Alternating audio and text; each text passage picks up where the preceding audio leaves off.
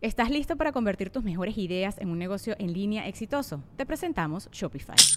Tal vez no lo sabías, pero nuestro podcast More Than Mamis es un negocio y lo empezamos por supuesto para desahogarnos y hablar sobre la maternidad, no para convertirnos en expertas de ventas y del e-commerce. Así que sí, necesitábamos ayuda para vender nuestro merch y poner en marcha nuestra tienda. ¿Y cómo suena con Shopify? Llegó otra venta. Shopify es la plataforma de comercio que está revolucionando millones de negocios en todo el mundo. Ya seas un emprendedor desde tu casa o desde donde sea, Shopify es la única herramienta que necesitas para iniciar, administrar y hacer crecer tu negocio sin dificultades. Con Shopify puedo gestionar pedidos, envíos y pagos desde cualquier lugar, brindándote toda la información y estadísticas de tus ventas al detalle. Regístrate para un periodo de prueba con tan solo un dólar al mes en shopify.com barra sonoro, todo en minúsculas Ve a shopify.com barra sonoro para llevar tu negocio al siguiente nivel. Shopify.com barra sonoro. With everyone fighting for attention, how can your business stand out and connect with customers?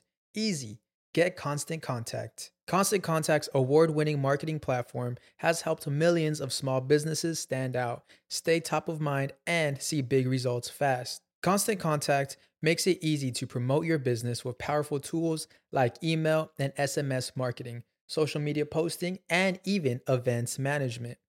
With Constant Contact, you'll reach new audiences, grow your customer list, and communicate more effectively to sell more, raise more, and fast track growth. Don't know much about marketing? No sweat. Constant Contact's writing assistant tools and automation features help you say the right thing at the right time every time. Plus, you can send with confidence, knowing your emails are actually reaching your customers thanks to Constant Contact's best in class 97% deliverability rate. I'm a small business owner and I believe that this is a great tool for other small business owners. In small businesses, you need to create a team. And if you're starting by yourself, Constant Contact can be the team that you need. Tackle any challenge with Constant Contact's expert live customer support. Plus, everything's backed by the 30 day money back guarantee.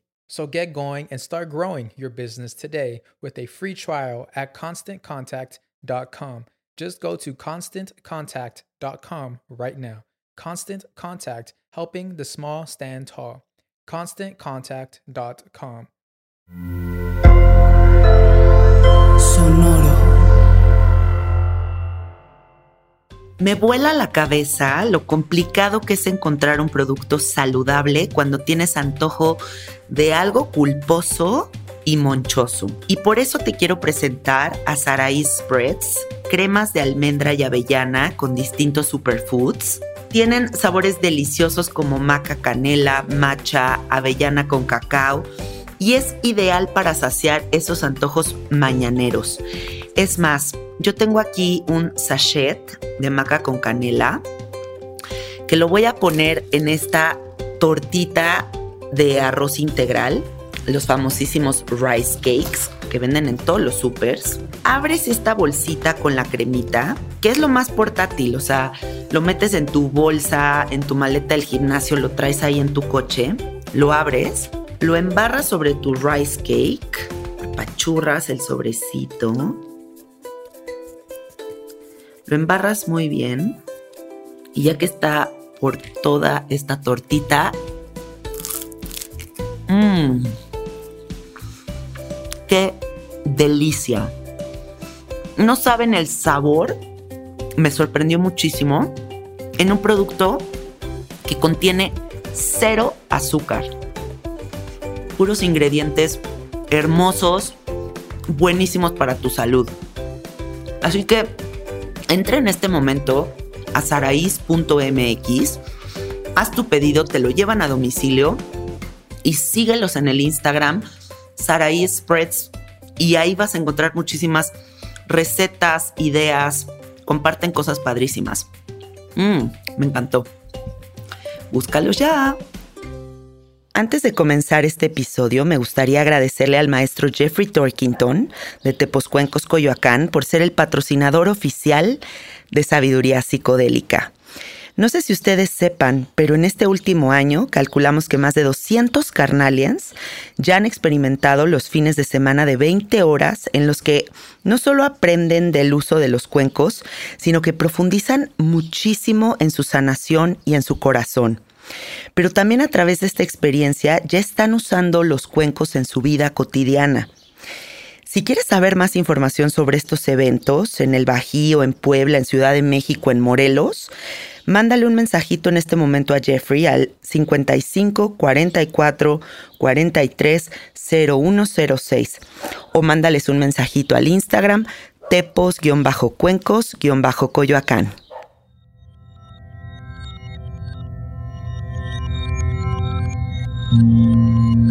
Estás escuchando Sabiduría Psicodélica por Janina Tomasini. Hola, hola amiguitos, ¿cómo están? Bienvenidos a Sabiduría Psicodélica. Gracias por estar aquí. Gracias por dedicar un tiempo de su valiosa vida a escuchar estos mensajes.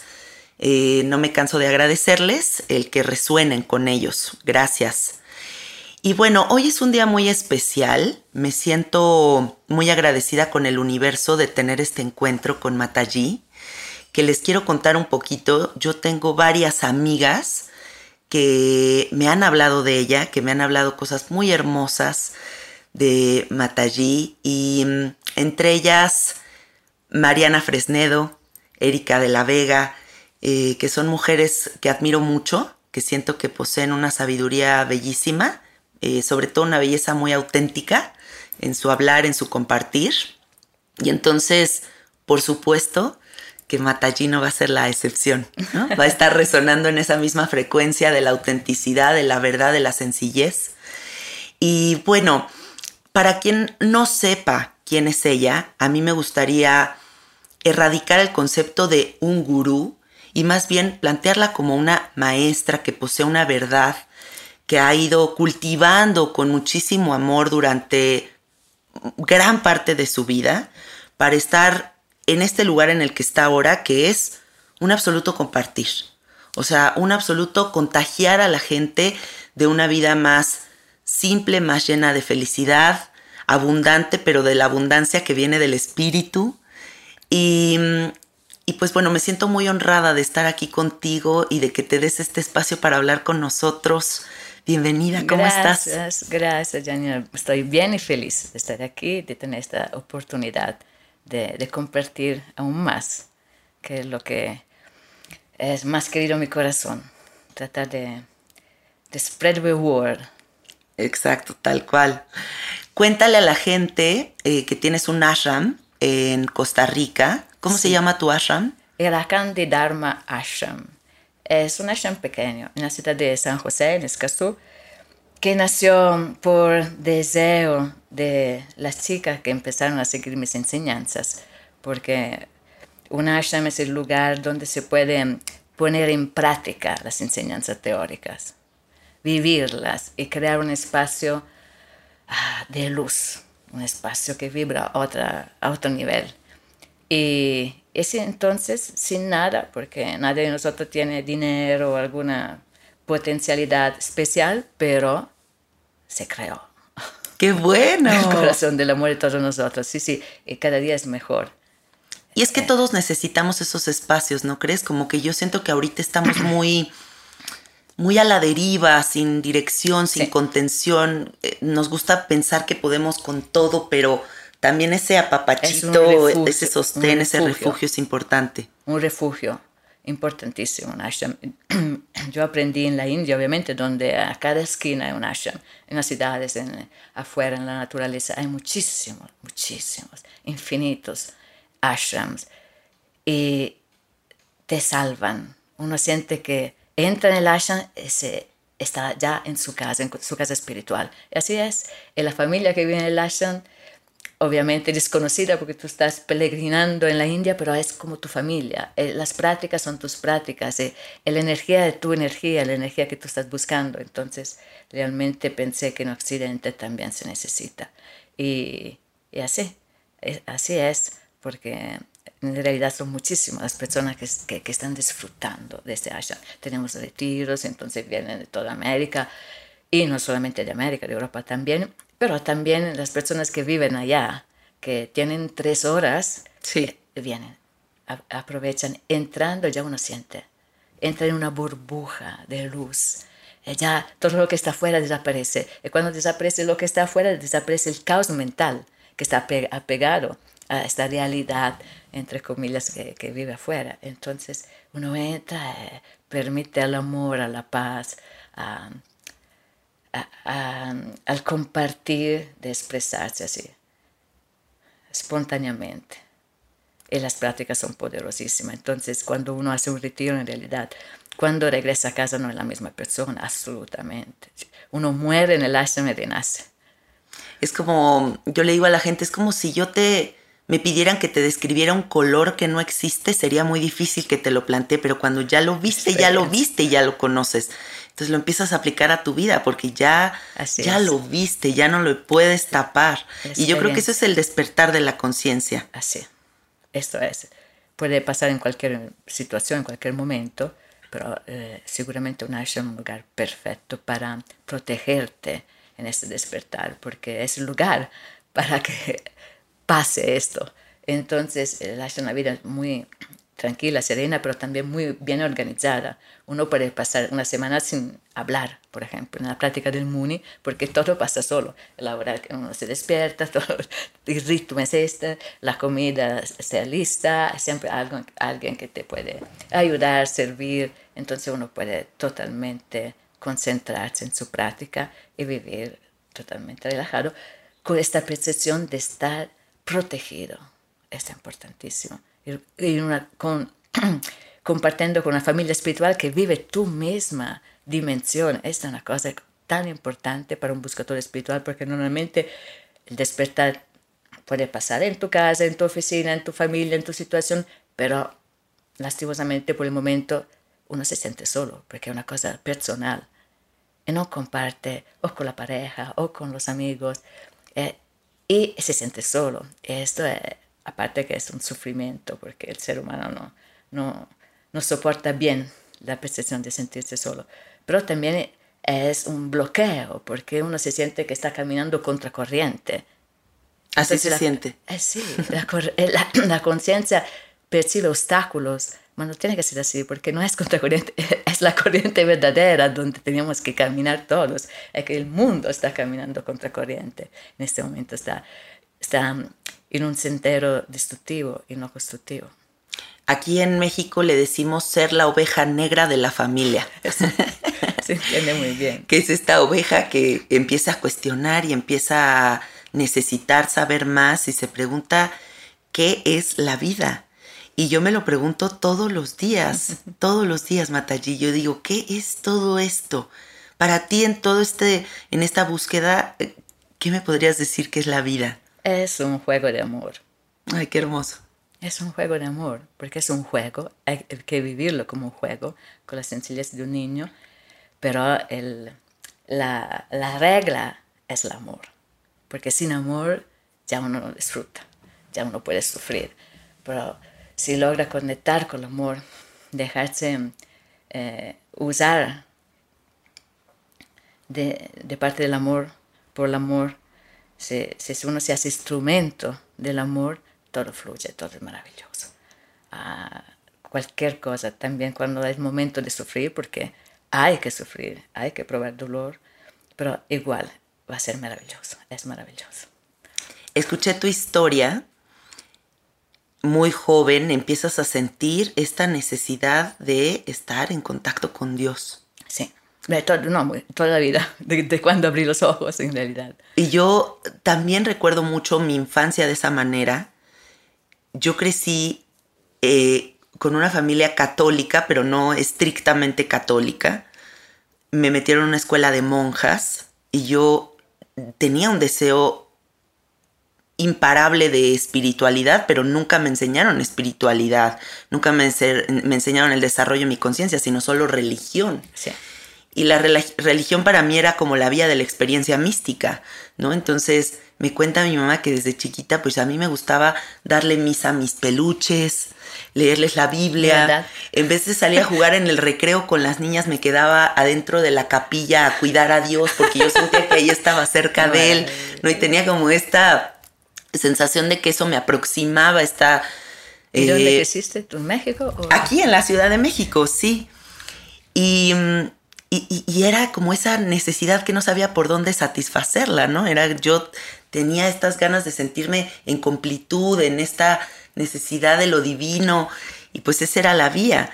Y lo que me gusta ahora de toda esta revolución consciente que está viendo, de esta generación pospandémica que, que estamos dándonos cuenta que necesitamos herramientas para navegar la vida de una forma mucho más inteligente.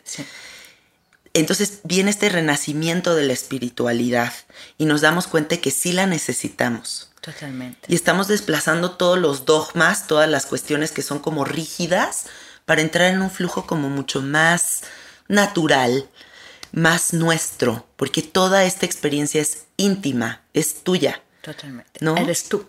Eres tú. ¿Qué opinas de esta idea de que nosotros somos Dios? Claro.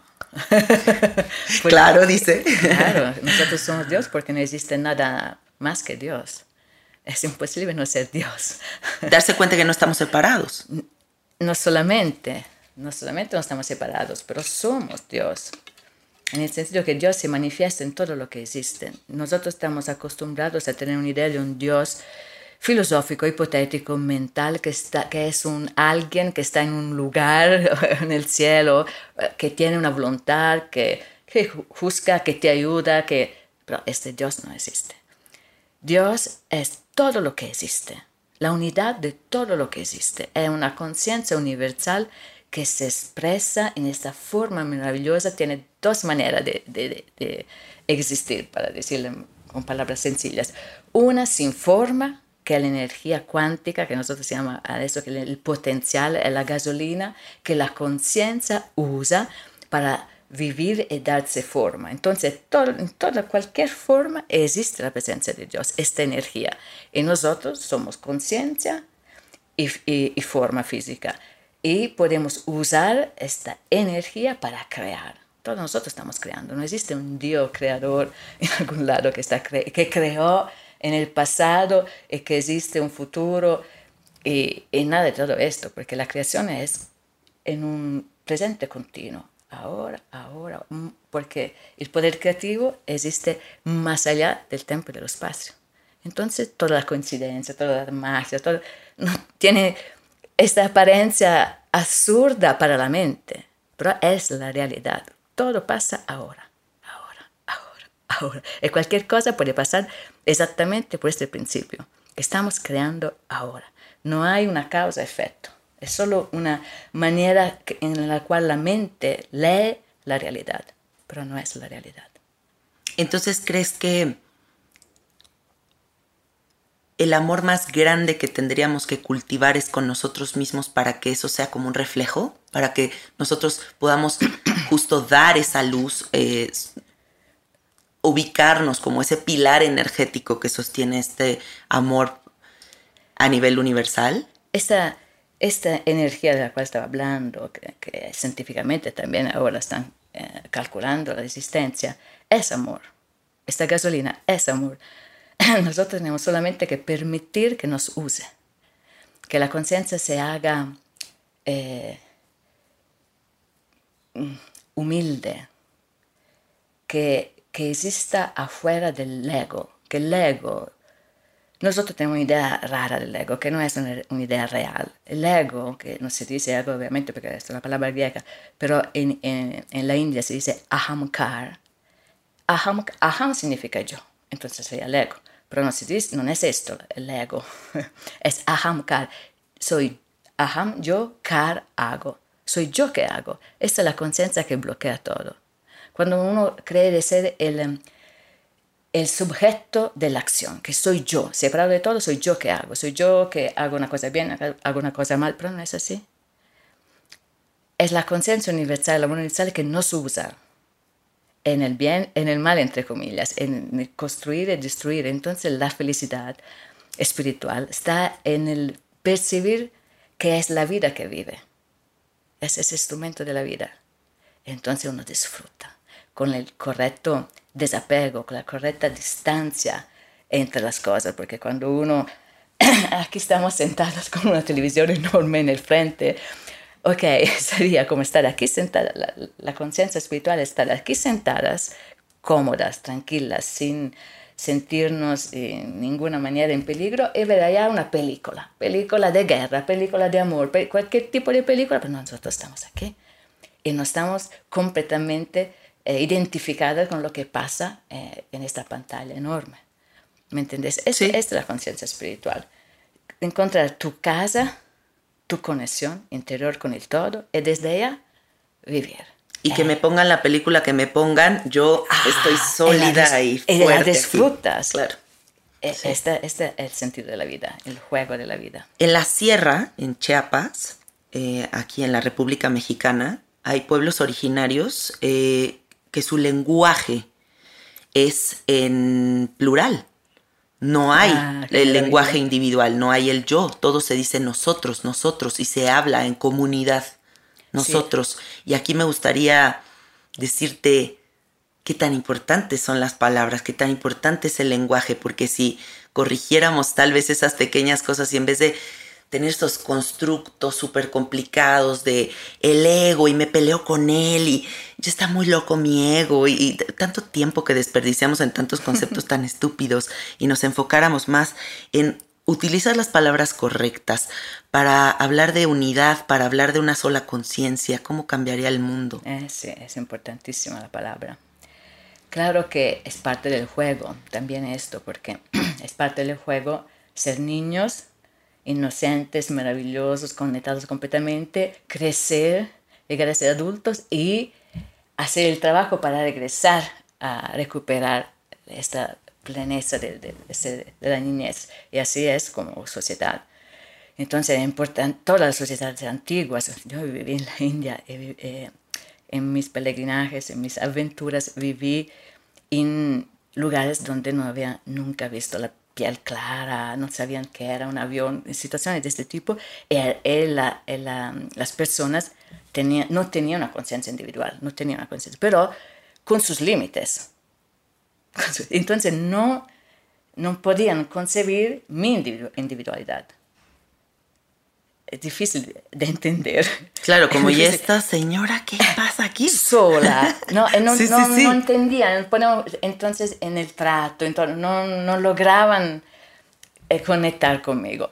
Y entonces, pero de este estado hay que llegar al estado de, de la conciencia de individualista en la sociedad para otra vez recuperar con conciencia de sí mismo el sentido de la unión. Me encanta escuché que de repente te lanzas a este viaje espiritual en el que estás diciendo, mándenme la señal o háganme sentir esto que yo sé que en algún momento se va a despertar, porque lo que yo oigo de tu historia es que tenías esa certeza, esa certeza de que no sabías de qué manera, pero lo ibas a encontrar. Te vas a esta isla en, el que, en la que empiezas a vivir sola, Después te vas a Katmandú, a Nepal, que yo estoy próxima a irme. Ah, qué maravilla. Este, era, otro, era otra Katmandú, ¿eh? Ajá, ya, ya, ahora me toca una cosa muy civilizada. Pero te vas a Katmandú y lees esta autobiografía de un yogi, que es un libro muy parteaguas para todos, ¿no? O sea, como un libro muy icónico de, de esa búsqueda espiritual y de encontrar a tu gurú, de encontrar esas enseñanzas. Te meten a la cárcel. Y ahí en la cárcel en donde uno pensaría que es donde más encerrada te sientes, es donde llega esa libertad, esa conciencia absoluta que ya llegó a ti y nunca más se fue. Sí. Cuéntanos de esa experiencia. bueno, el cuento es larguísimo, pero todo empezó cuando tenía 14 años que escuché la palabra Shiva por la primera vez. había regresado de la India un hippie más grande que yo eh, y en este, en este parque de la ciudad, gritó Shiva. Y yo, de este momento, no sé, algo se despertó. Esto era Dios, esto, era todo para mí, Shiva, solo la palabra. Entonces esperaba, de ese momento empecé a esperar los 18 años para tener, la libertad eh, legal y ir a buscar a Shiva. Así, con esta fantasía de, de, de niña. Y llegué a los 18 años, pero ya percibí que, no, que tenía que terminar la escuela, que en Italia termina los 19. Y, y, cuando terminó la escuela me fue en esta isla desierta, buscando a Shiva en el sentido que lo buscaba dentro de mí, obviamente. Ya eh, toda la vida sentía una, sentía una, una voz interior, algo, algo que me guiaba con una certidumbre, con una certeza increíble. Entonces, para mí era Shiva, a este punto el nombre era Shiva. Eh, en esta isla desierta me, quedé tres meses viviendo de nada, completamente desnuda, de hierbas selváticas, buscando eh, desnudarme de todo, de todos los pensamientos, de todas las emociones, todos los miedos, de los apegos, no, no creo que tenía apego, en este momento no, sentía este punto, pero seguramente los, los miedos. Y sí, funcionó porque funcionó totalmente. Eh, era una práctica antiguísima que yo no sabía, no sabía nada de la India, de las prácticas yógicas, de la meditación, pero meditaba. Eh, me sentía uno con la naturaleza, la naturaleza me, se comunicaba conmigo de manera milagrosa. Yo eh, estaba en paraíso y al final de los tres meses supe que tenía que ir a la India, que, que alguien me esperaba ya, alguien que podía enseñarme, me esperaba ya, pero no quería dejar esta situación idílica, paradisíaca. Y llegó un novio que había dejado a casa a, buscarme, porque en esta época sin, sin celular, sin nada, en la isla desierta, no sabía dónde estaba, vino a buscarme, entonces regresé y puse a trabajar rápidamente, así en, la campiña.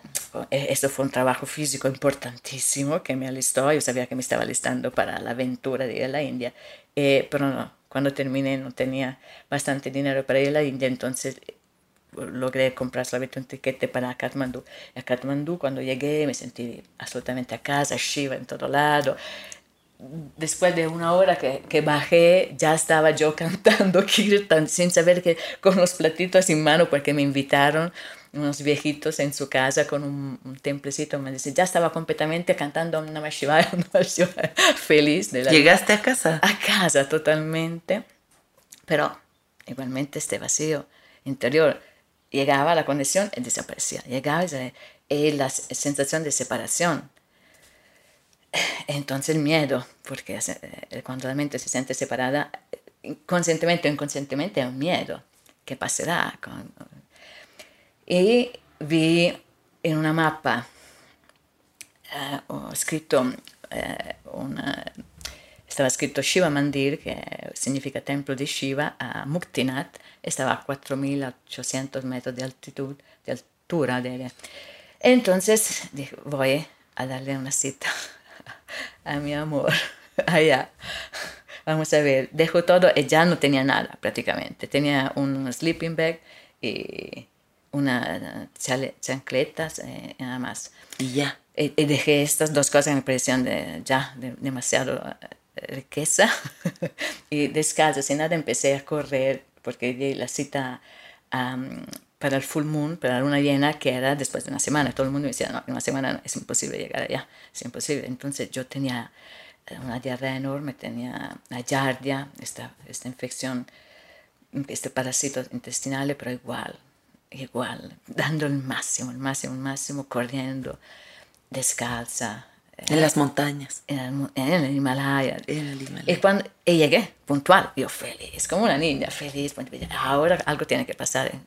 Y en esta época, este mandir, este templo era todo roto, antiguo, todo uno, eran piedras, unos techitos. Había un pujario, un viejito allá que se ocupaba de, de cerrar, abrir. Eh, cuando me vio, así, no había nadie, me vio. Eh, entonces yo decía Shiva, Shiva. Él, él me enseñó un, un lingam, símbolos, ¿no? Eh, nada, no. Bajó, porque ya era tarde, bajó, me dejó allá sola y yo empecé a llorar.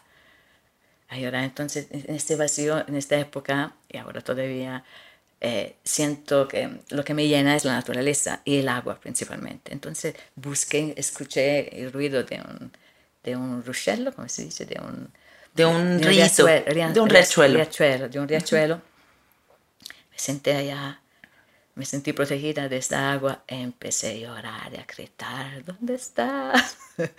Porque no es posible, yo te di todo. Y, así llorando vi, levantando los ojos, la montaña verdadera, porque yo estaba a 4.800, pero en Himalaya está hacia abajo, se ve los 8.000 allá arriba, entonces dije, bueno, si realmente no, no, no es tu intención revelarte, venir, eh, mi amor no es, no es suficiente, entonces dejo esta vida porque sin ti no, no tiene ningún sentido. Y mañana voy, empiezo a subir allá, seguro que voy a morir, porque era todo blanco, hielo puro. Y no sabía que era una cosa típica de los yogis, está escrito en el Ramayana, en el Mahabharata, que era una forma, no sabía, totalmente todo instintivo. Entonces empecé a subir y no conocía el mantra todavía, la práctica del mantra, entonces decía solo Shiva, Shiva, Shiva, esta mente prácticamente vacía a esta altura, uno no logra pensar. Y era noviembre, era ya mitad noviembre, en esta época toda la lluvia empezaba, terminaba, absolutamente las, las estaciones eran puntualísimas, siempre, desde siempre, en Italia, en India, eh, en todo lado. Entonces era una época ya seca, pero era ya dos meses que era seca. No había ninguna, ninguna posibilidad de llover o de nevar. nevar. Empezó, llegaron las nubes, así de, desde nada empezó a nevar. No, qué hermoso. Empezó a nevar fuertísimo, entonces simplemente yo me olvidé que quería morir y inmediatamente pensé cómo salvarme, absolutamente, que una tragedia.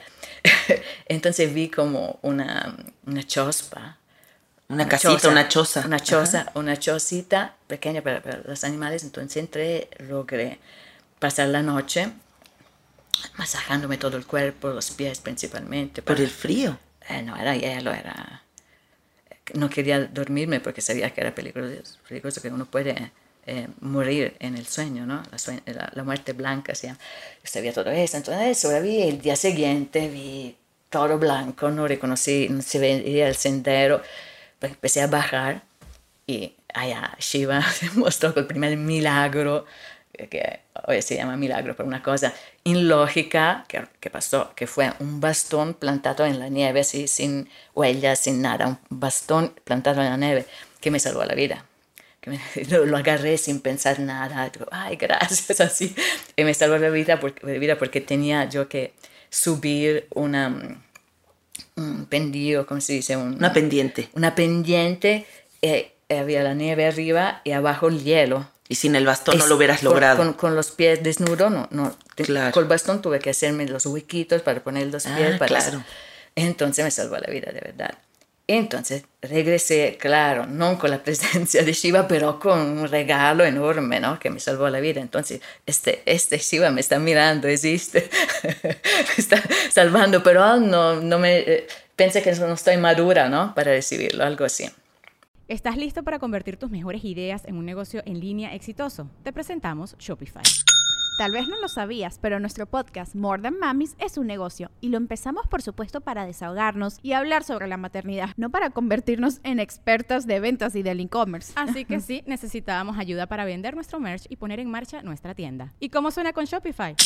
Llegó otra venta. Shopify es la plataforma de comercio que está revolucionando millones de negocios en todo el mundo. Ya seas un emprendedor desde tu casa o desde donde sea, Shopify es la única herramienta que necesitas para iniciar, administrar y hacer crecer tu negocio sin dificultades. Con Shopify puedo gestionar pedidos, envíos y pagos desde cualquier lugar, brindándote toda la información y estadísticas de tus ventas al detalle. Regístrate para un periodo de prueba con tan solo un dólar al mes en shopify.com barra sonoro, todo en minúsculas Ve a shopify.com barra sonoro para llevar tu negocio al siguiente nivel. Shopify.com barra sonoro.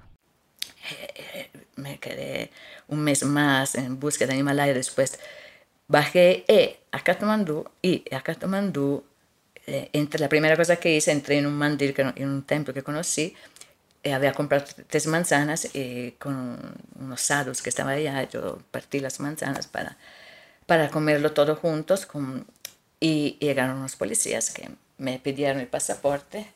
Eh, yo tenía esta bolsita con pasaporte y con la plata tenía escondida ah, abajo, no, no en la bolsa. Entonces yo entregué el pasaporte, en Italia uno confía en las policías, uno considera que, ah, que dice que hay un Policía, seguridad. seguridad. Entonces, confiando completamente, se fueron con mi pasaporte. Yo seguí mi pasaporte principalmente, que, que, que hace uno sin pasaporte. Eh, a la par del, del Mandiri estaba la estación de policía. Eh, entré ade- adentro, me llevaron donde el jefe y que todos eran- tenían cara de, de animales, de verdad, de animales dishumanos, con esta cara, con ese... No- tampoco hablaban inglés, ni siquiera una palabra inglés, y un nepali que uno no entendía. Eh, y nada, me pusieron en, la celda. Así, me agarraron, me quitaron la rudraja aquí que tenía amarrada en el cuello, que un sadhu me había regalado, en, la celda. Y querían el dinero. Entonces el día siguiente no me dieron nada de comer, ni una cobija, nada, para así asustarme. El día de mañana me, me pidieron, pidieron el dinero. Sí, el dinero.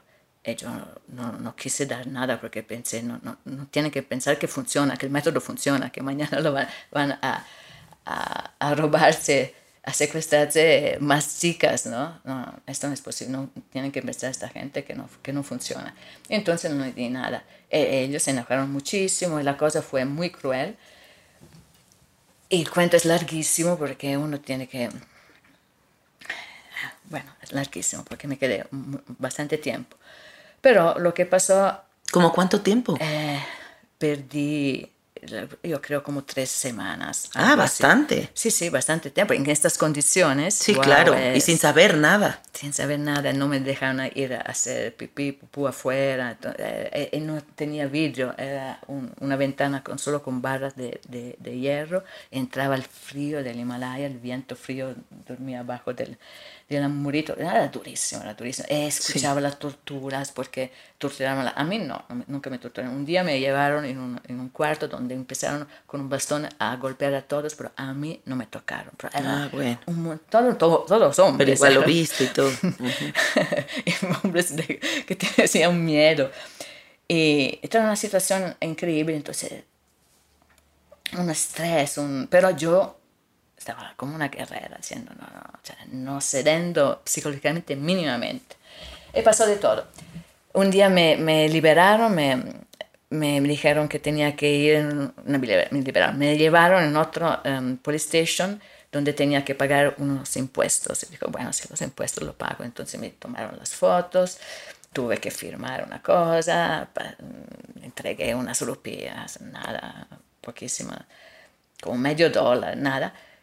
Eh, y cuando yo pensaba ya que estaba libre, entonces ya feliz, abajo del sol, así como libre, ya había perdonado a todo, regresé para mi pasaporte, el, el jefe hizo el mismo movimiento y otra vez en la celda. y a este no. punto, a este punto fue la tortura psicológica de verdad, porque había conocido en una celda una noche un único occidental que era un, un- un brasileño, ya con pelo blanco, ya podía tener como 60 años, Ento- entonces un adulto que estaba llorando como un chiquito diciendo que si no teníamos nadie afuera para ir a la, a la embajada, era seguro que, estaba, que el destino era morirse adentro. Él estaba llorando.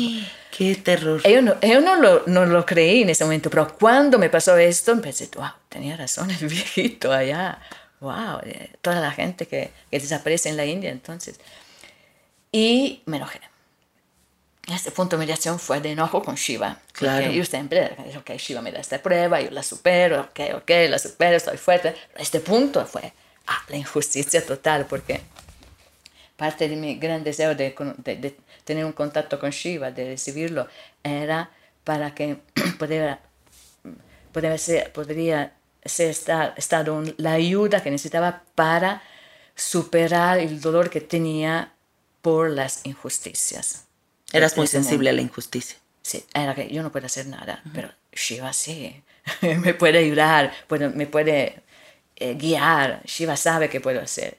Entonces, la injusticia, esta era la injusticia más grande, ¿no?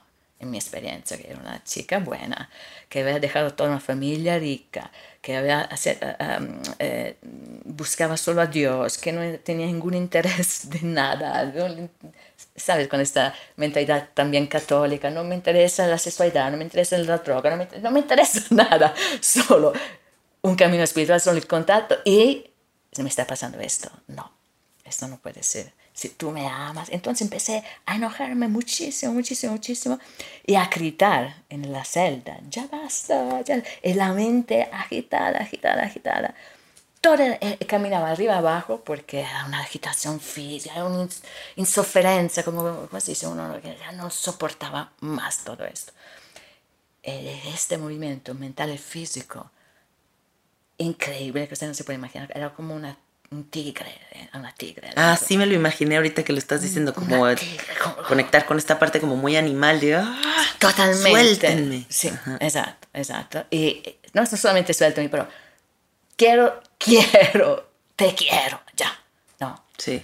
Y con esto, ah, deseos de determinación total, pero en este enojo, en este movimiento, llegó la paz, precisamente no me esperaba, estaba caminando, eh, caí sentada en el piso, así, eh, el semiloto, y el silencio total.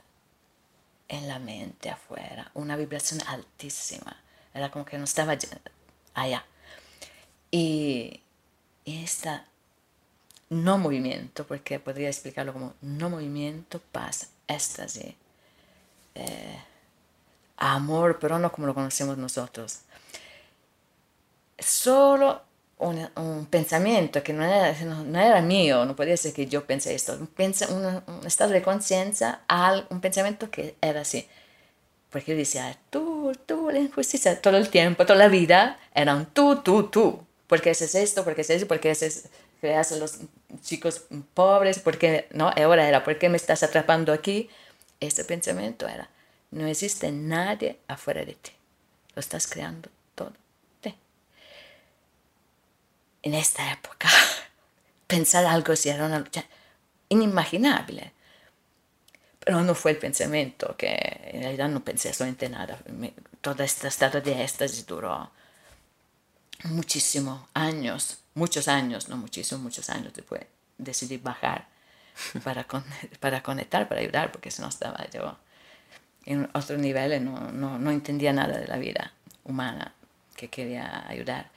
Entonces, el día siguiente, todas las cosas pasaron para que logré escapar de manera súper aventurosa, pero logré escapar. Entonces, toda la historia era para recibir, para comprimir mi ser y llegar al único deseo, que era este, de, contacto. De, ya no me interesaba nada, no me interesaba. En ese momento, cuando estaba en la prisión, no es que me interesaba yo sentirme libre, yo no tener hambre, yo no tener frío, no contacto con Dios. Solo esto. Podía morir, pero no me interesaba. Contacto con Dios. Y llegó. Y, así es. Y llegó de la forma más inesperada, ¿no? o sea, en la cárcel, en, este estado de furia. Exacto, en este estado de furia, esta es la palabra de furia, y en una forma que yo no conocía, porque ahora uno sabe, conoce la meditación, la paz, todo eso, pero yo no conocía todo esto. Entonces, y bueno. Y muchas historias que podemos escuchar de muchos maestros espirituales que tienen este despertar involucran como este punto de quiebre, ¿no? O sea, como que hay este crush, este, este momento en el que algo se rompe y se abre otra realidad. Es así, es así. Y creo que es también una muerte. Esta muerte es una muerte. Es una muerte para un renacimiento, una nueva tú. Sí, es una, una, una muerte de quien tú eh, piensas de ser. La identificación. la identificación. Ya tú no eres esta, ya, ya. Como tú sales de, de una, ¿cómo se dice? La mariposa que sale de, del capullo. Del capullo. Así es. Cuéntanos quién es tu maestro. Babaji, Mahavatar Babaji. Eh, ¿En dónde lo conociste? Eh, allá, afuera de la, de la prisión. ¿Ah, sí? sí, sí, sí, exactamente esto. Después de, de encontrar esta, eh, la forma de Shiva en, en, su vibración, después se manifestó en un cuerpo humano, que era realmente necesario. ¿Cómo se llama la práctica que sostiene tu maestro?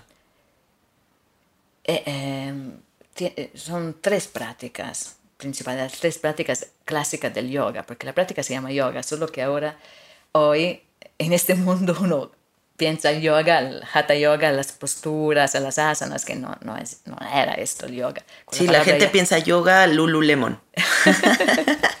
piensa en estas, o sea, como Sí, ¿no? todo el, constructo del yogi, ¿no? Pero no yogi como realmente era.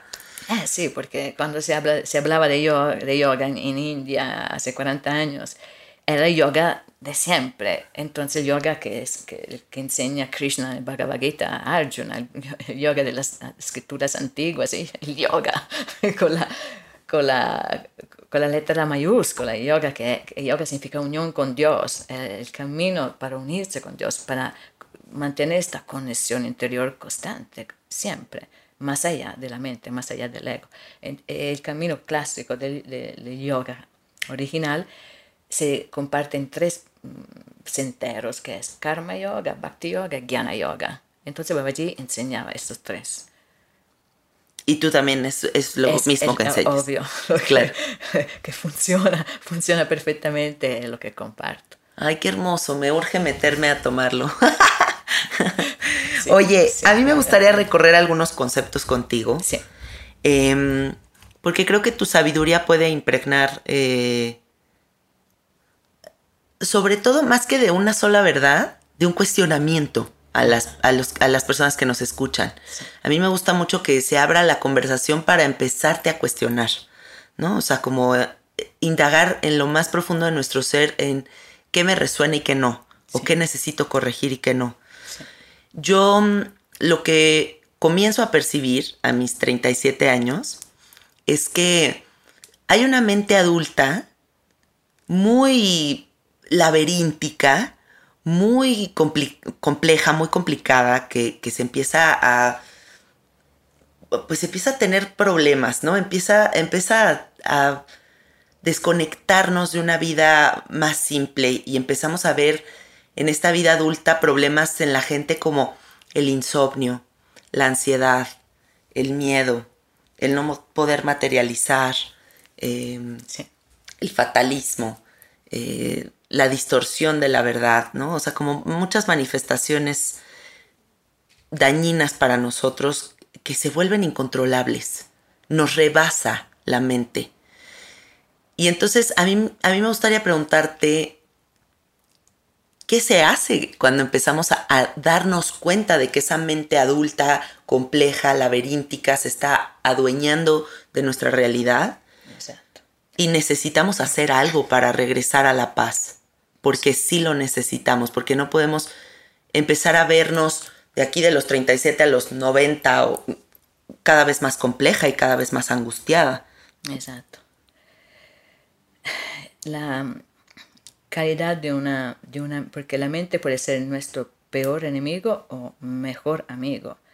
se, se vuelve el peor enemigo cuando nos domina, el mejor amigo cuando nos eh, soporta, cuando nos ayuda. Entonces la mente dominante es una mente que tiene demasiados, demasiados pensamientos, demasiado. La calidad de los pensamientos es baja, es poco luminosa y la dirección de los pensamientos es caótica. Entonces una mente es una conciencia espiritual es una mente con pocos pensamientos, calidad altísima y una única dirección. Esto, entonces, para hacer ese trabajo que parece realmente difícil e increíble, pero que se hace, hay varias prácticas. Cuando tenemos eh, la mente llena de, del caos que tú describiste, aún más, conflictos, incertidumbre, el caos, esta eh, pura oscuridad. Y para bajar el número, para decir palabras sencillas, de los pensamientos, la práctica clásica del yoga es la repetición del mantra. Es la única, realmente lo puedo decir después de todos 50 años de práctica, prácticamente, es práctica espiritual, que es la única que es súper efectiva. Con la práctica cotidiana, eh, constante del mantra, y yo siempre porque lo recibí de Babaji y vi, y vi, hice miles de experimentos, pero tenía razón él, el mantra Om Namah Shivaya es el más poderoso.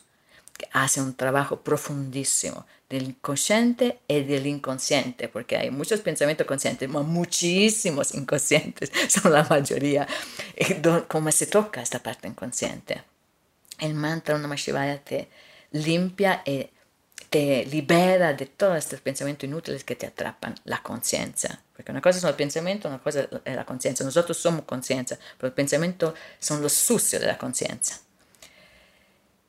La calidad, para subir la calidad es sencillo. Hay que siempre nutrir pensamientos de amor, de compasión, de altruismo, de pensar a los demás, como todos los gurus verdaderos enseñan, como Jesús enseñó como eh, los budistas enseñan, esto es, la calidad sube muchísimo, entonces ya llega a ser una calidad luminosa. Entonces la, mente liviana, luminosa, y la dirección tiene que ser una sola, lo divino, que, que es la única realidad. Entonces, ¿cómo? Con la práctica de la devoción, de la bhakti yoga, que es la meditación, que son todas las ceremonias importantísimas que enseñan en la India, que hacen un trabajo eh, sutil, inimaginable y que guían la dirección de nuestros pensamientos siempre como prioridad a la, a, la, divinidad, a lo divino, en la forma que tú quieres, que puede ser la Virgen, puede ser sin forma, puede ser el río sagrado, cualquier cosa, no importa el objeto, como tú lo sientes, como tú amas, pero siempre está como prioridad entonces ya estás en el camino correcto, ya todo se pone armonía. Porque nosotros, seres humanos, eh, tenemos un dharma, tenemos una, una forma eh, armónica para vivir en este planeta, que es una, la forma espiritual. Nosotros somos seres espirituales, no somos seres materiales, somos realmente seres espirituales. Ahora de moda, qué maravilla, pero hay que entenderlo, hay que vivirlo. Somos realmente seres espirituales que están haciendo experiencia de la materialidad que, por, que igual es espiritual. La materialidad también es espiritual. Entonces, la conciencia espiritual que maneja en manera espiritual una materia espiritual. Por amor. Esta es la solución. Y se puede hacer cualquier persona en cualquier momento, en cualquier tipo de vida, para cualquier persona es, es esto. No hay que ir al Himalaya y hacer las locuras que hice yo. No siga los pasos. Además ahora ya no se puede, está diferente. Oye, Mataji, em, yo siempre hablo mucho del camino del servicio, ¿no? A mí este año cumplo 10 años que estoy completamente dedicada al camino del servicio y siento que es un camino que me ha enseñado muchísimo, muchísimo. Se me hace un camino de autoconocimiento espectacular y también de mucha conciencia de la humanidad y de los procesos. Eh, me digo a mí misma como una antropóloga de las emociones humanas, ¿no? Así. Eh, pero también me gustaría eh, hacer aquí un, un hincapié en que el camino del servicio la gente lo está percibiendo como estas mujeres o estas gurús o estas personas que están en el servicio porque dedicas tu vida a esto y entonces piensan que su camino en una siendo un oficinista no puede ser el camino del servicio. sí. Y yo quiero que tú nos hables justo de eso, cómo el camino del servicio está en todos, no es un camino que es solamente de una maestra espiritual o de una persona que que aporta un mensaje, sino cómo nos podemos comprender al servicio de una misma conciencia. Todas las acciones que hacemos en realidad son acciones de servicio, pero la conciencia no la identifica como un servicio, porque está concentrada en el yo, en el mío. Pero si tú trabajas en una oficina, todo lo que estás haciendo, sí, tu conciencia está pegada al resultado económico, para tu familia, para tu bienestar, etc. Pero en realidad tú estás dando un servicio. Cualquier tipo de trabajo de, no solo trabajo, de acción que uno haga, limpiar tu casa, tú estás haciendo un servicio a la humanidad, porque una casa, aunque que sea tuya, nadie va a entrar, pero que sea limpia, sube la, la energía, eh, es orden para todo. Entonces, cualquier cosa, lavarse los dientes, que parece la cosa más egoística, mis dientes, mi problema. No, porque tus dientes son los dientes de todos. Si tú sentís mejor, todos nosotros nos sentimos mejor, que somos una cosa sola. Entonces, cualquier acción es un servicio. Uno tiene que transformar, evolucionar su vida, e ir a África y, tratar... hay solo que cambiar el centro de los pensamientos, que no sea, que no sea ya el yo, el mío. Es solo sentir que en realidad eh, el amor universal, yo digo la Madre Divina porque este amor universal es tan maternal, tan increíble, tan que realmente la, la forma más accesible a la mente para, para, dar forma a esta energía de amor es de una madre, una madre divina universal que para cada uno de nosotros. Entonces, de hacer la, la, solución es vernos como instrumentos de la madre divina que quiere servir a todos sus hijos.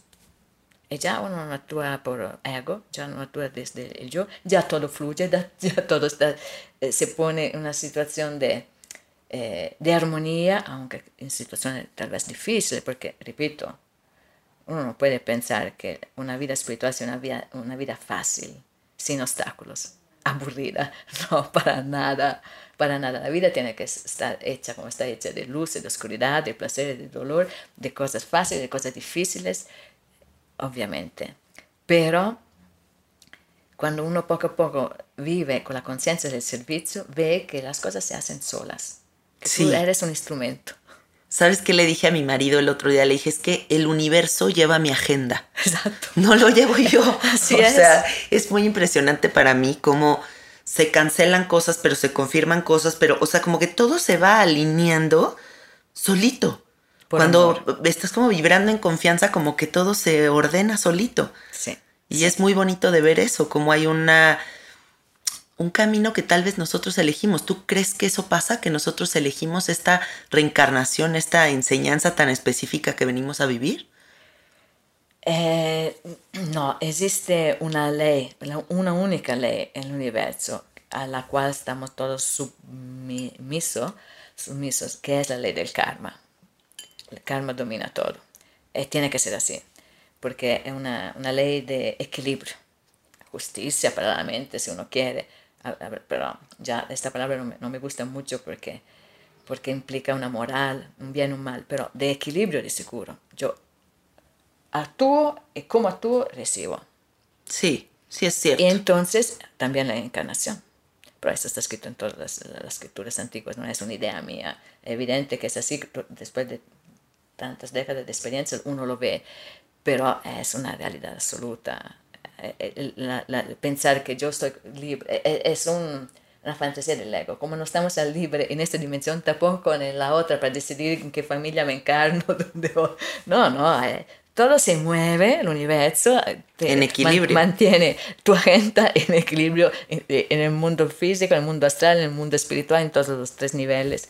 Así es. Entonces, ¿te emociona tu siguiente vida? ¿Mí? tu siguiente vida, digo. Yo no. si es que la hay. yo no, no, nunca pienso en el futuro, en el pasado.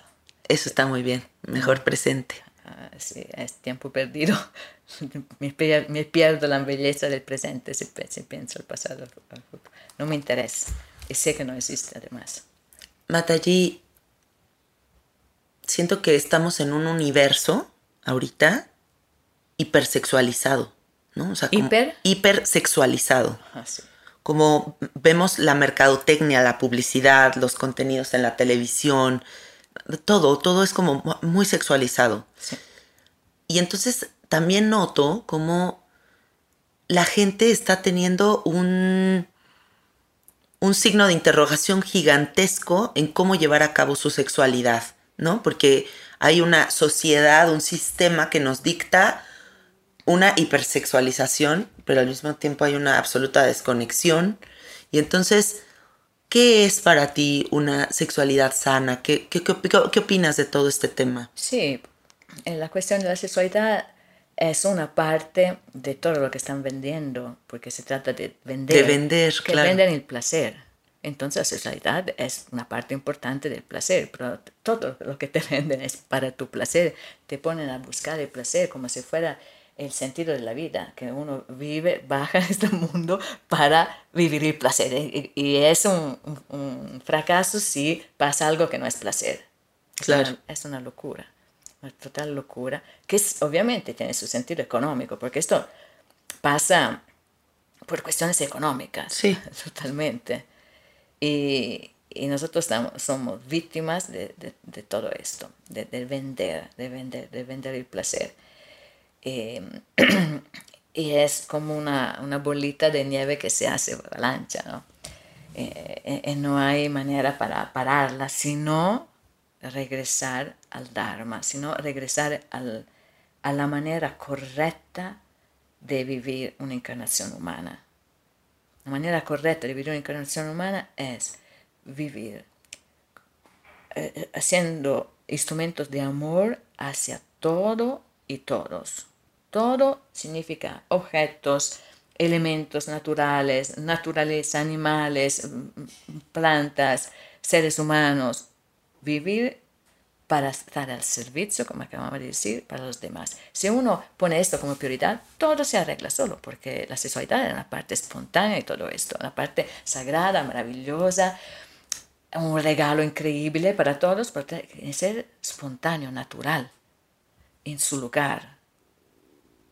Ahora hay realmente enfermedades de, de ese plano que, que salen de este des- desequilibrio, donde la sexualidad tiene, tiene una prioridad. La sexualidad no tiene que tener ninguna prioridad, ni moral, como dice la iglesia, ni nada. Es parte, es parte. Es espontáneo. Todo como la madre naturaleza, la madre divina te da todo, te da también este regalo. Un regalo para crecer, para disfrutar, para procrear si quieres procrear, pero no, no es una prioridad. Hablemos un poquito de eso, sobre la enfermedad, cuando el cuerpo enferma. ¿Qué piensas sobre toda la cuestión emocional? ¿Crees que es la manifestación de Eh, todo sí. el tráfico que hay acá arriba? Ah, sí, sí, sí, claro, claro, del caos, del caos mental emocional, entonces se manifiesta en este cuerpo que, repito, a, los sentidos parece material, pero no es material.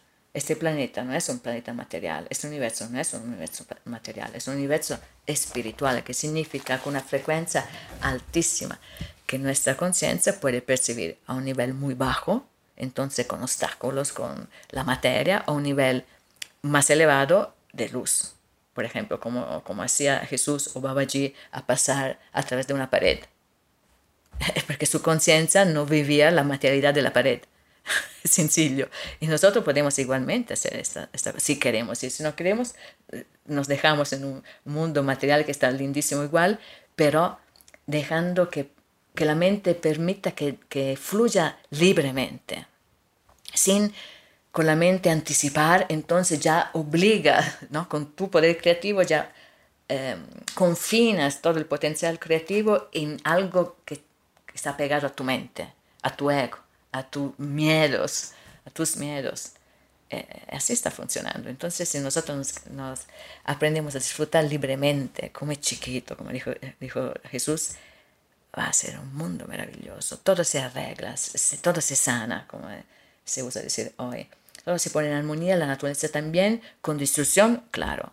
Evidente, el karma que creamos hasta hoy es eh, nos- inevitable. Sí. Es un karma inevitable, pero como sabemos de la experiencia es- personal de las personas espirituales, en el camino espiritual, todos sabemos que el karma negativo, entre comillas, que uno creó en pasado cuando no tenía conciencia espiritual, ahora que estás en el camino espiritual, te empuja, es una ayuda, es un empujón, eso no es un obstáculo. Entonces, que, que esta destrucción inevitable de la naturaleza tiene que ser un regalo para nosotros, para la humanidad. Y así será si nosotros seguimos en este despertar. Correcto. Está muy de moda eh, el concepto de la abundancia, ¿no? Sí. Y por ahí vemos por todos lados cursos de cómo manifestar y, y cómo ser abundantes. Y creo que lo estamos enfocando mucho hacia la materialidad, Es esto, este es el problema. pero de fondo, de fondo, dime cuál es tu sentir de un estado mental de abundancia. ¿Qué es estar abundante? La, abundancia existe, es un hecho. es parte del amor, de la energía divina que crea todo. Eh, todo es abundancia. Y, lastimosamente, el ego pide abundancia para sí. Este es el bloqueo. Entonces, y abundancia material, como tú acabas de decir, porque pensamos que la, mucha materialidad nos hace más felices. Y no, nos damos cuenta que en realidad lo, que estamos buscando nosotros es la felicidad. Y pensamos erróneamente que la abundancia material nos da la felicidad, pero no es así. Te da infinito placer, no, infinito, muchísimo placer, esto es seguro, pero muchísimo dolor también, muchísimos problemas también. No es la felicidad que estamos buscando. Eh, para mí, que viví muchísimos, muchos, muchos años en la pobreza de la India con personas que no tienen nada. Yo tampoco tenía absolutamente nada. ¿Qué significa nada? Nada. Bueno, una, un camandala para el agua, un contenedor del agua, la única cosa que tenía. Y la gente, todos felices. De hecho, la felicidad máxima que conocí, que conocí en esta vida fue cuando no tenía absolutamente nada, pero lo tenía todo. El contacto con la naturaleza, seres humanos espirituales, eh, práctica espiritual, experiencias increíbles espirituales que te, que te llenan. Eh, eh, no hay nada, no hay ningún coche, no hay nada material, ningún millón de, de, de, dólares que puede darte esto. Entonces, no conocemos la, felicidad que estamos buscando y nos venden la felicidad de falsa felicidad de una abundancia material. Pero en realidad, si nosotros nos damos cuenta que existe esta abundancia y que la pedimos para todos, se manifiesta. Porque e, existe, se manifiesta. Pero si yo lo pido para mí, tal, vez también con un ideal que yo voy a compartir después, ¿no? Ok, pido un millón, pero eh, ciento mil dólares voy a dar a ayudar a los demás. Pero igual, es siempre la, la, la molla, come si dice, siempre el empujón de, de, tu acción y tu pensamiento es el ego. Sí. Hay que decir, ok, existe la abundancia, manifiéstala. ¿Dónde? ¿Para qué? Aquí estoy a servicio de la abundancia, no la abundancia a servicio mío. Yo estoy a servicio de la abundancia. Y así todo fluye. Eh, eh, por ejemplo, todo lo que mani se manifestó en mi vida, y repito, yo nunca tengo dinero, no tengo dinero, no hago nada para ganar dinero, no, no tengo ninguna intención para ganar, pero se manifiesta porque, porque es un mundo de amor, entonces somos todos encarnaciones de amor, entonces hay esta contribución, esta compartir, entonces las cosas llegan, se dan. las cosas que se ocupan para el bien de todos llegan. Claro. A lo mejor y la abundancia es justo ese momento en el que estás en el momento presente sintiéndote completo. Eh, sí. Supongo que no hay nada más abundante que eso, ese, ese instante en donde dices no necesito absolutamente nada y dejamos de ser el caballito persiguiendo la zanahoria, ¿no? Que es como creo que el, el sistema está diseñado para siempre estar como una persecución Así es. En, en, un futuro, en un no es suficiente, siempre hay como una sensación de que se necesita más. ¿No? O te escuchaba hablar en uno de tus podcasts que es muy importante ser muy activo.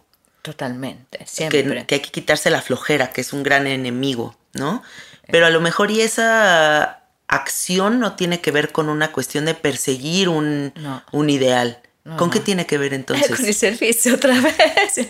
Janina, perdóname, pero es todo tan sencillo. Son tres las palabras y llaves eh, para tener una vida feliz la acción a servicio, como instrumento a servicio.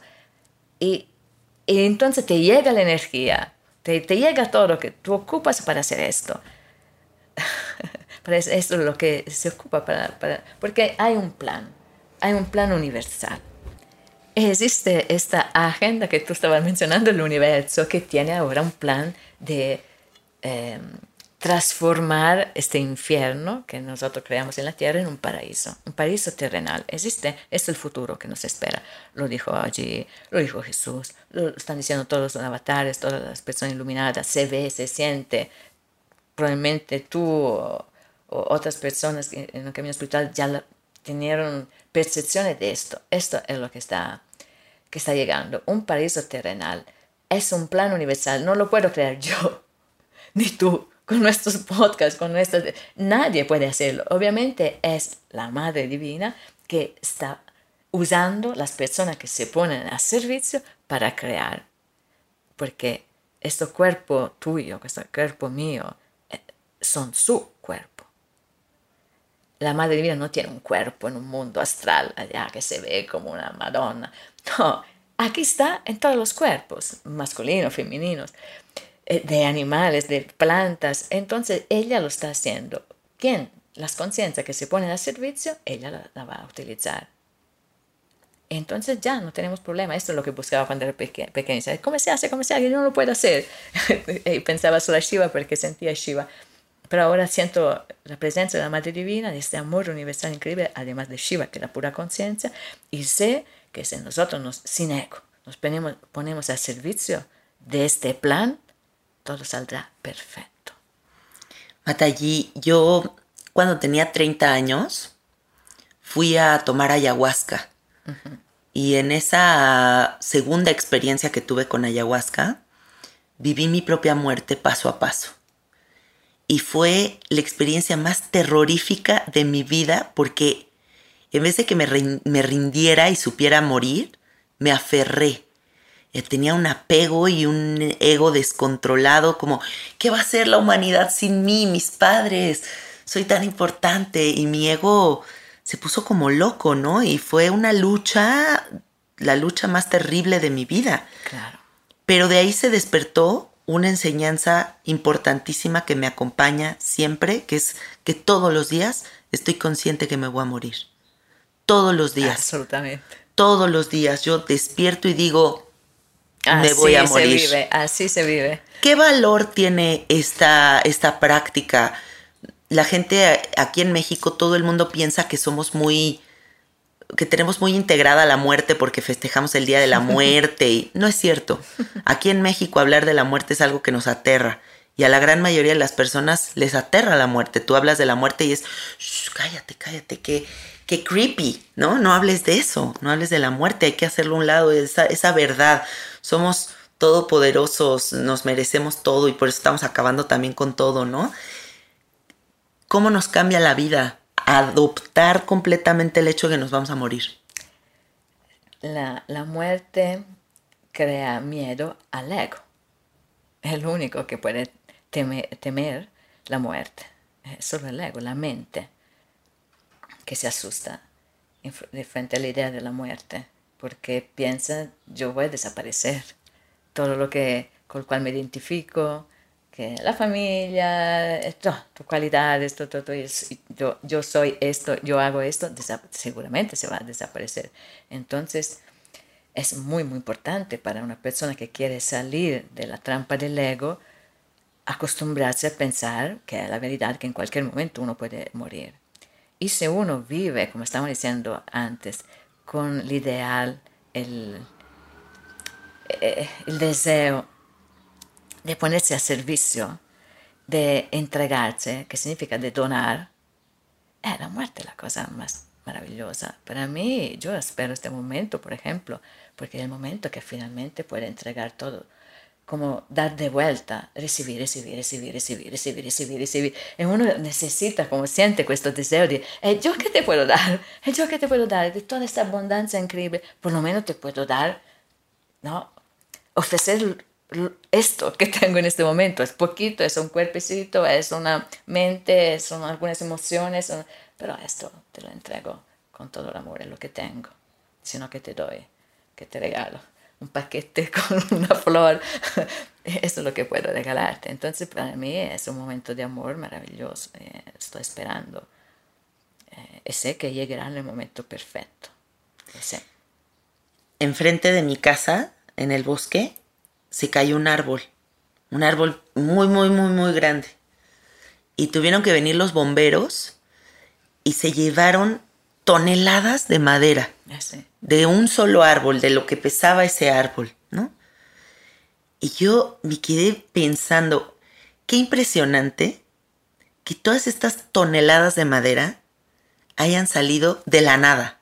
O sea, que de una semillita que se alimentó simplemente de lucecita y agua, fu, fu, fu, salió y salió y salió y salió y se volvió ese árbol tan gigantesco que ahora se convierte en todas estas toneladas de madera. Y, es una reflexión muy simple, pero me, impacta ver esa abundancia del universo en, en esa situación, ¿no? Y creo que por eso es tan importante el contacto con la naturaleza. Veo también un árbol que está en medio de mi casa que, bueno, te lo juro que si lo hubieras visto en marzo, te hubieras quedado impactada de lo verde, de lo frondoso, hasta yo le digo el árbol funky porque es como muy peluchón. Y ahorita es una varita sin una sola hoja. Y entonces estamos en contacto con la naturaleza y estamos entendiendo cómo eso que sucede ahí también sucede aquí. Exacto. ¿A ti cómo, cómo vives ese contacto con la naturaleza y qué te enseña? Es todo, todo. Absolutamente todo. Yo viví prácticamente 30 ah, ah, años con la naturaleza, pero salvaje, salvaje, salvaje, salvaje. Que era todo para mí. Era todo para mí. Eh, mi mayor maestra. Y, pero con esta mm, percepción de la sacralidad de cada cosa, del árbol, del río, de una piedra, de un mono, de un tigre, la, la sacralidad, percibiendo a la Madre Divina, al amor universal adentro de, todo esto. Y fue una experiencia maravillosa y entonces se manifestó así. Yo tuve muchísimas enseñanzas de animales salvajes que me enseñaron.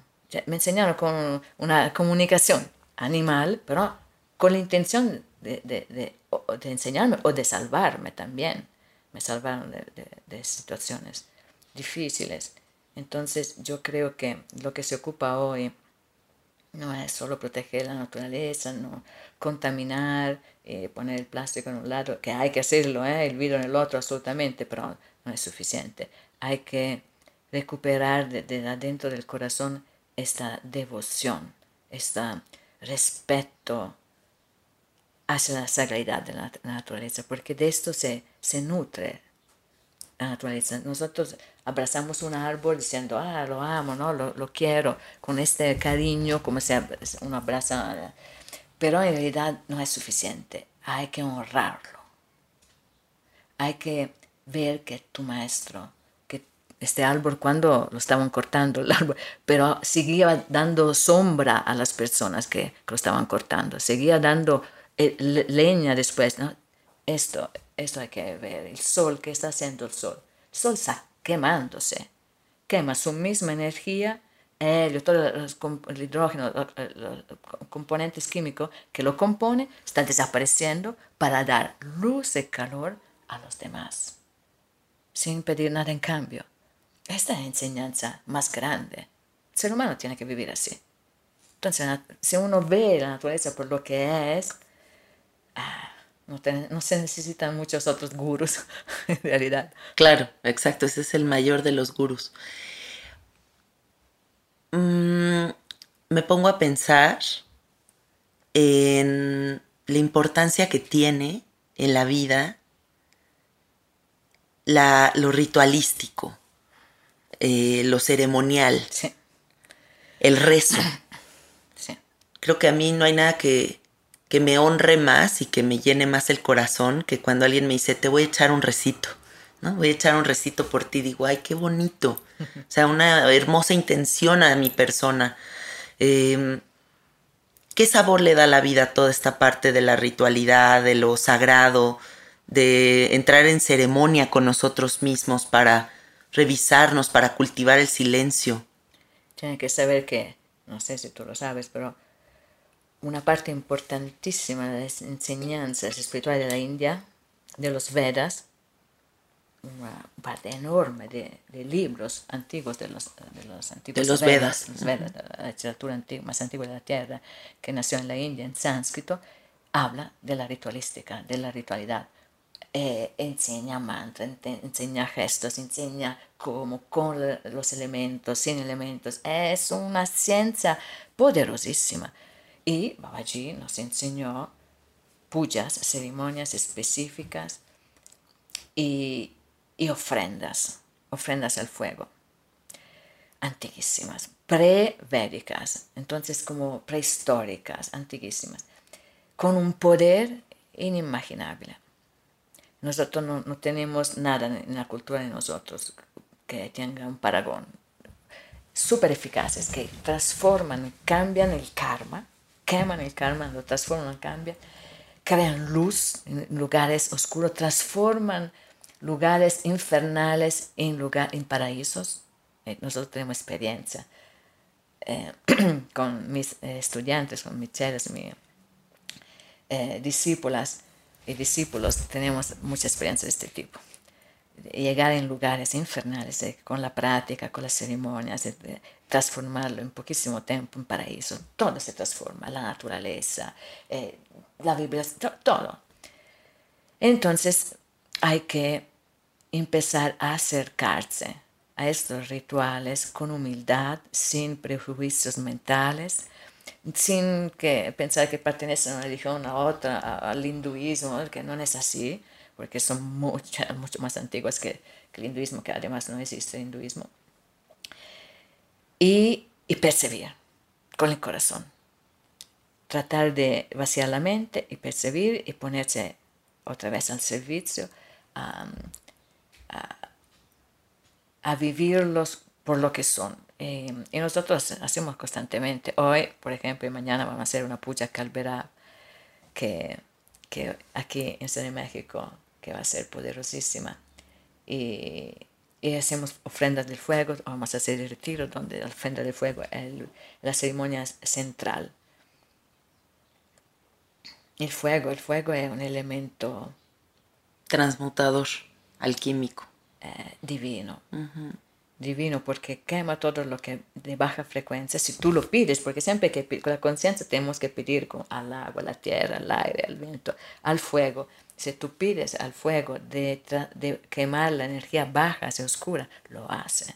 Claro, con el poder correcto, los mantras correctos son, son cientos y cientos y cientos y cientos de mantras que se, que se que se usan ¿eh? eh en, esto, en, en, estas ceremonias, estas ceremonias y son muy pocas las personas que tienen iniciación, obviamente, porque son poderosas, porque uno no lo puede aguantar fácilmente, pero lo que sale de eso, todas, todas, todas, todas son 40 años, porque tuve la fortuna que allí, me inició inmediatamente a, la práctica del, del de la ofrenda al fuego, entonces son más que 40 años que la hago prácticamente casi todos los días.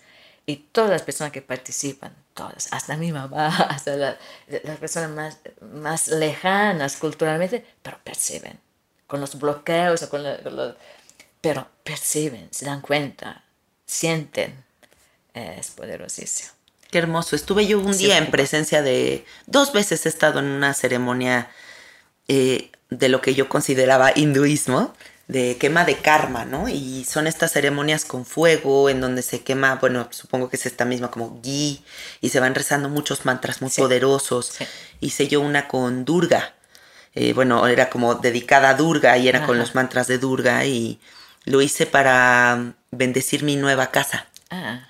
Sí, y como limpiar todas las energías que hubiera y como llenarla de esta energía hermosa. ¿Y quién la hizo? La practicó una mujer que tuvo una iniciación. Justo. Sí, sí, sí, sí, sí, que se fue a la India muchos años y, y hacía este tipo de ceremonias. Y luego también me tocó otra cuando estuve en Bali, en Indonesia, y te hacían echar un coco, un coco que se echaba al fuego y el coco era el ego. Exacto. Y dentro de más trabajo te costara romper, romper el coco, era más fuerte que estaba el ego. Y, y estaba yo con uno de mis mejores amigos y estábamos atacados de risa porque ninguno de los dos éramos capaces de romper el coco y decíamos, qué fuerte está nuestro ego, ¿qué está pasando? Y ya hasta que pudimos romper el coco y ofrendarlo. Sí, el coco representa la mente, el ego porque es duro afuera y adentro tiene la parte importante. Blandita. Sí. Y, y fíjate, aquí en México a la mente le hicimos el coco. Perfecto. Entonces decíamos, pero ¿qué coco? es esto. Oye, bueno, para cerrar esta entrevista, a mí me gustaría darte las gracias por la energía que sostienes, entendiéndote como un pilar eh, justo dentro de esta estructura, de estos cimientos que necesita la Tierra para sostenerse y, y que la gente te vea a ti justo como esa enseñanza de ¿qué energía es la que yo quiero sostener? Que es la pregunta más importante que me gustaría que se lleve la gente el día de hoy. Si somos todos una misma conciencia, si ese lavarte los dientes importa, así como lo dijiste al principio de la entrevista, ¿cómo podemos verte a ti como un ejemplo de de esa convicción de sostener esa, ese pilar energético y que las demás personas también cultiven ese pilar que sostenga luz y verdad en la humanidad. Estoy convencida que se necesita una nutrición de la mente con eh, informaciones correctas, porque la causa principal es que estamos, eh, vivimos una educación que no es suficiente, real, no, lo que nos enseñaron no, no es suficiente para realmente hacer que la mente se ponga a servicio de nuestro ser y no que nos domine. Entonces creo que tiene que ser educada esta mente y seguir el Jnana Yoga, o sea, el, yoga del conocimiento, la unión con Dios a través del conocimiento verdadero, un conocimiento que la, que la vida te comprueba. Y para hacer esto, yo también hago mi pequeña parte y, y tengo varios cursos, especialmente un máster espiritual, que es el, el instrumento principal para, para que realmente las personas sepan, tengan las informaciones correctas, sepan una información además que resuena, que uno sabe, ah, sí, lo dijo allí pero yo lo sabía, siempre es así. Yo, ah, entonces, este, este máster o cualquier curso correcto que una persona siga, que pone en orden todo y te da la posibilidad de hacer experiencia de estas verdades. Después uno ya confía, porque es poco útil decir a la persona, tienen que confiar en la vida. Eh, sí, pero somos todas personas inteligentes y confiar en que en el nada, en lo que no conozco, en no tiene sentido. Eh. No, hay que entender exactamente cómo funciona la vida, sus reglas. Es todo clarísimo, como acabamos de decir, la, ley del karma. Existe el Dharma, existen los conceptos que cuando uno conoce, dice, ah, e, entiende todo. Entiende todo. Ah, por eso funciona así, esto porque está pasando esto. Es, eh, eh, desde la oscuridad uno llega a tener una mente clara, entre comillas, iluminada, de la luz del conocimiento verdadero. Y simplificada, ¿no crees? Ah, totalmente, todo, es todo sencillo. Lo estamos como uh, super buscando, como es muy rebuscado, por caótico, exacto, pero es regresar a una simplicidad que es como, ah, claro, obvio. Es sencillo. Sí, descubrimos el agua caliente, eh, por eso que resuena dentro. Y entonces este sería el primer paso y después realmente practicar el japa, la repetición del mantra. Y repito, que de empezar con Lonna Mashivaya. Y uno se da cuenta, uno se da cuenta del trabajo que hace con, con tu ser.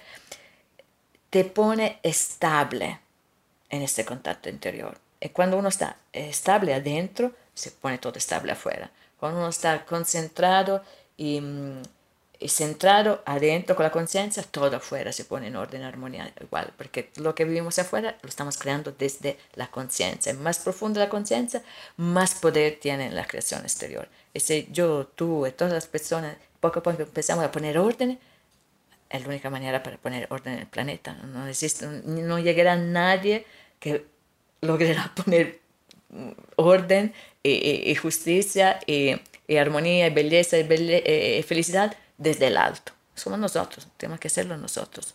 Una gotita aquí, una gotita allá, pero ya estamos, somos muchos que estamos moviéndonos. Esta es una buena noticia. Eso, eso, qué magia, que ya vamos para allá. Sí, eh, ya se manifiesta, ya este mundo que vivimos ahora, ahora es completamente diferente de lo de hace 50 años. Sí.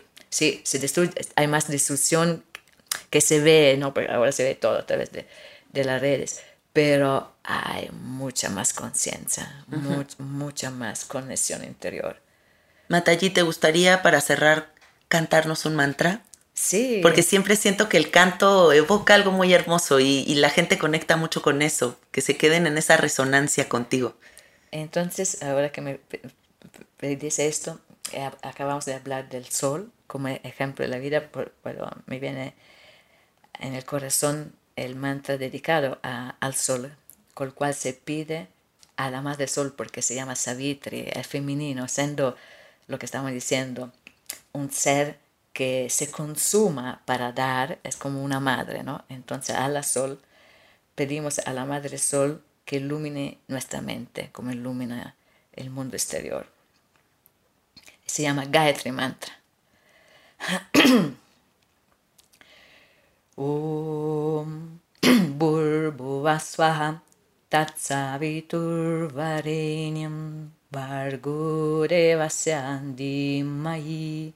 धियो यो न प्रचोदयात्।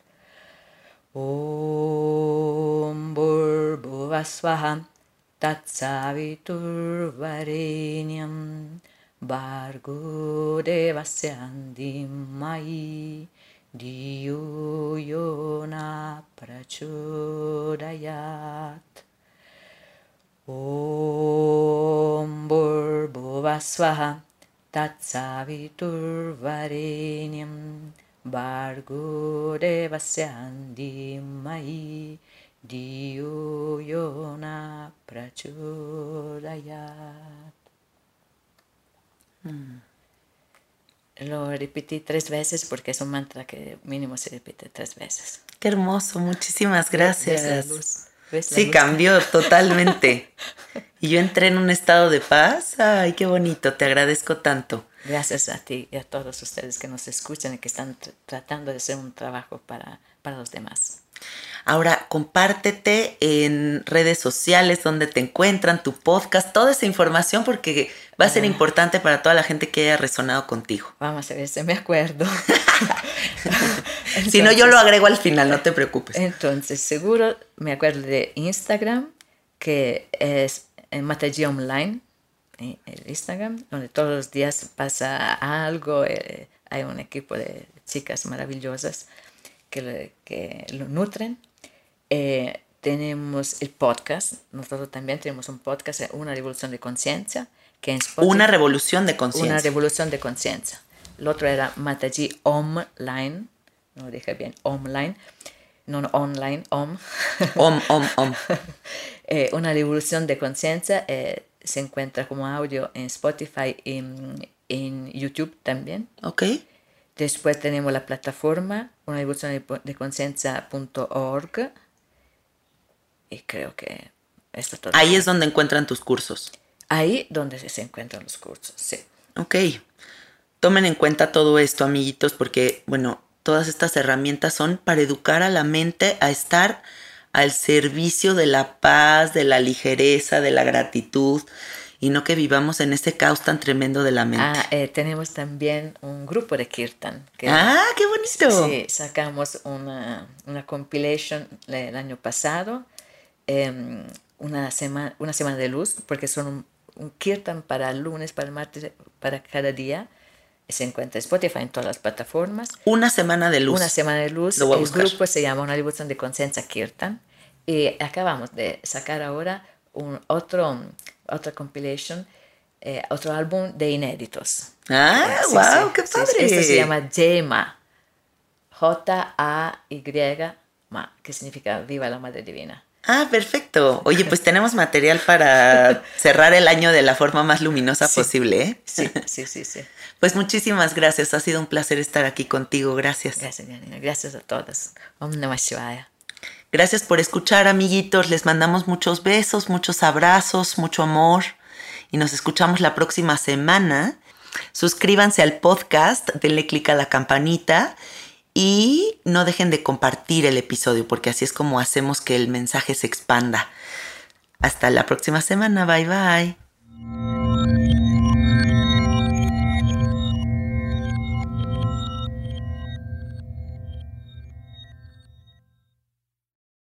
¿Estás listo para convertir tus mejores ideas en un negocio en línea exitoso? Te presentamos Shopify. Tal vez no lo sabías, pero nuestro podcast More Than Mamis es un negocio y lo empezamos por supuesto para desahogarnos y hablar sobre la maternidad, no para convertirnos en expertas de ventas y del e-commerce. Así que sí, necesitábamos ayuda para vender nuestro merch y poner en marcha nuestra tienda. ¿Y cómo suena con Shopify?